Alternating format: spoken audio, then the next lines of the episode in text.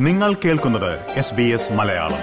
കൂടുതൽ പരിപാടികൾ കേൾക്കാൻ S B S dot com dot A U slash Malayalam സന്ദർശിക്കുക. കോവിഡ് കാലത്ത് സാമൂഹ്യ നിയന്ത്രണങ്ങളും ശുചിത്വ പരിപാലനത്തെക്കുറിച്ചുള്ള സന്ദേശങ്ങളുമെല്ലാം വരുമ്പോൾ പലരും അത്ര സന്തോഷത്തോടെ ആയിരുന്നില്ല അത് കണ്ടത് അല്ലേ? പക്ഷേ ഒട്ടും പ്രതീക്ഷിക്കാത്ത ഒരു നേട്ടമാണ് ഈ നിയന്ത്രണങ്ങളും സന്ദേശങ്ങളും കൊണ്ടുണ്ടായത്. കഴിഞ്ഞ വർഷം ഫ്ലൂ ബാധ അഥവാ ഇൻഫ്ലുവൻസ ബാധ മൂലം ഓസ്ട്രേലിയയിൽ മരിച്ചത് ആകെ രണ്ടു പേരാണ്. സമീപകാലത്തെ ഏറ്റവും കുറഞ്ഞ മരണനിരക്ക്. രണ്ടായിരത്തി ഇരുപത്തൊന്നിൽ ഓസ്ട്രേലിയയിൽ ഏറ്റവുമധികം മരണങ്ങൾക്ക് കാരണമായ രോഗങ്ങളെക്കുറിച്ച് ഓസ്ട്രേലിയൻ ബ്യൂറോ ഓഫ് സ്റ്റാറ്റിസ്റ്റിക്സ് പുറത്തുവിട്ട കണക്കുകളാണ് ഇന്നിനി നമ്മൾ നോക്കുന്നത്. എസ് ബി എസ് മലയാളത്തിന്റെ ഈ പോഡ്കാസ്റ്റുമായി നിങ്ങൾക്കൊപ്പം ഞാൻ ദിജു ശിവദാസ്. ഓസ്ട്രേലിയൻ മലയാളികൾ അറിഞ്ഞിരിക്കേണ്ട എല്ലാ വാർത്തകളും വിശേഷങ്ങളും എസ് ബി എസ് മലയാളം പോഡ്കാസ്റ്റുകളായി നിങ്ങൾക്ക് കേൾക്കാം. അവ കേൾക്കാൻ എസ് ബി എസ് മലയാളം പോഡ്കാസ്റ്റുകൾ ഫോളോ ചെയ്യുക. നിങ്ങൾ പോഡ്കാസ്റ്റ് കേൾക്കുന്ന ഏത് പ്ലാറ്റ്ഫോമിലും.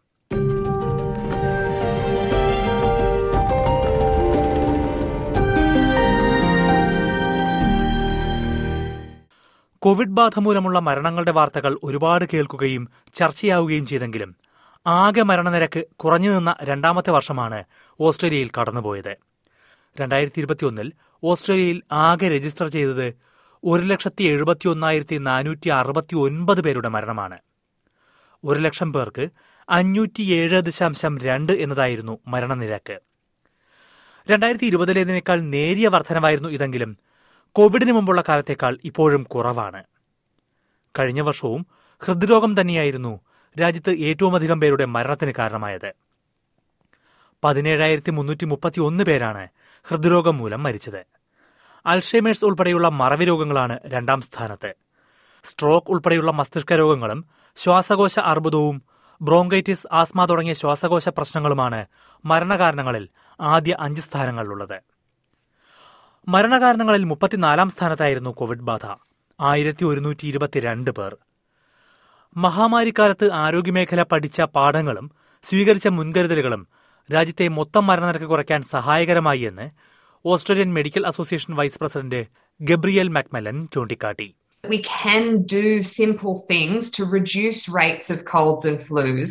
So, even as we learn to live with COVID, we're really encouraging the community to keep a mask on when they're in crowded areas and particularly to stay home when you're sick and not go spreading those colds and flus around the workplace. ഇതിൽ ഏറ്റവും ശ്രദ്ധേയമായ കണക്ക് flu ബാധ മൂലമുള്ള മരണങ്ങളുടേതാണ് രണ്ടു പേർ മാത്രമാണ് രണ്ടായിരത്തി ഇരുപത്തിയൊന്നിൽ ഫ്ലൂ ബാധിച്ച് മരിച്ചത്. കണക്കുകൾ രേഖപ്പെടുത്തി തുടങ്ങിയ ശേഷമുള്ള ഏറ്റവും കുറഞ്ഞ ഫ്ലൂ മരണനിരക്കായിരുന്നു ഇത്. രണ്ടായിരത്തി ഇരുപതിൽ അൻപത്തി അഞ്ച് പേർ ഫ്ലൂ ബാധിച്ച് മരിച്ചിരുന്നു. രണ്ടായിരത്തി പത്തൊൻപതിൽ ആയിരത്തി എഴുപത്തി ആറ് പേരായിരുന്നു ഓസ്ട്രേലിയയിൽ ഫ്ലൂ ബാധിച്ച് മരിച്ചത്. മാസ്ക് ഉപയോഗവും സാമൂഹ്യ അകലം പാലിക്കലും അതിർത്തി അടച്ചിട്ടതുമെല്ലാം ഫ്ലൂ മരണനിരക്ക് കുറയ്ക്കാൻ സഹായിച്ചു എന്നാണ് വിലയിരുത്തൽ. എന്നാൽ അതിർത്തികൾ തുറക്കുകയും യാത്ര കൂടുതൽ വ്യാപകമാവുകയും ചെയ്യുന്നതോടെ ഫ്ലൂവിനെക്കുറിച്ച് കൂടുതൽ ജാഗ്രത വേണമെന്ന് ഡോക്ടർ മക്മല്ലൻ ചൂണ്ടിക്കാട്ടി Uh, and we really don't know what to expect in 2023. With a lot more global movement, we're likely to see more influenza next year. And so it's a really important call for people to get their flu vaccine uh, and reduce their risk of picking up the flu, spreading it around, and having a serious flu illness.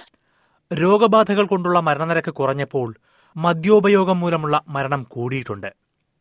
ആയിരത്തി അഞ്ഞൂറ്റി അൻപത്തി ഒൻപത് പേർ. അഞ്ച് ദശാംശം എട്ട് ശതമാനത്തിന്റെ വർധനമാണ് ഇതിൽ ഉണ്ടായിരിക്കുന്നത്.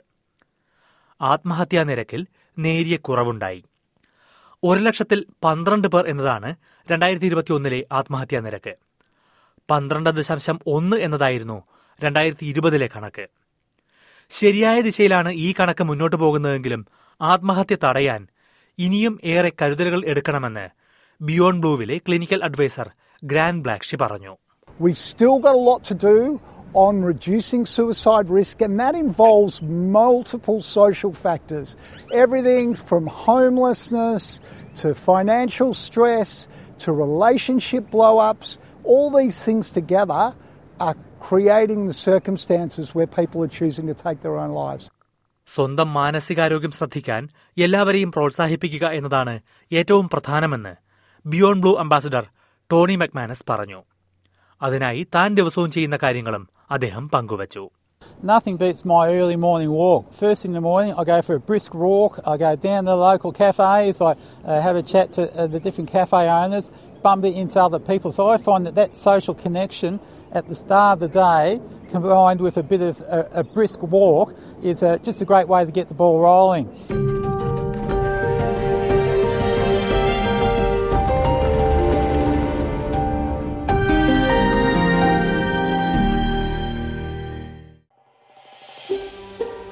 ഇതുപോലുള്ള കൂടുതൽ പരിപാടികൾ കേൾക്കണമെന്നുണ്ടോ ആപ്പിൾ പോഡ്കാസ്റ്റിലും ഗൂഗിൾ പോഡ്കാസ്റ്റിലും സ്പോട്ടിഫൈയിലും കേൾക്കാം അല്ലെങ്കിൽ നിങ്ങൾ പോഡ്കാസ്റ്റ് കേൾക്കുന്ന മറ്റെവിടെയും.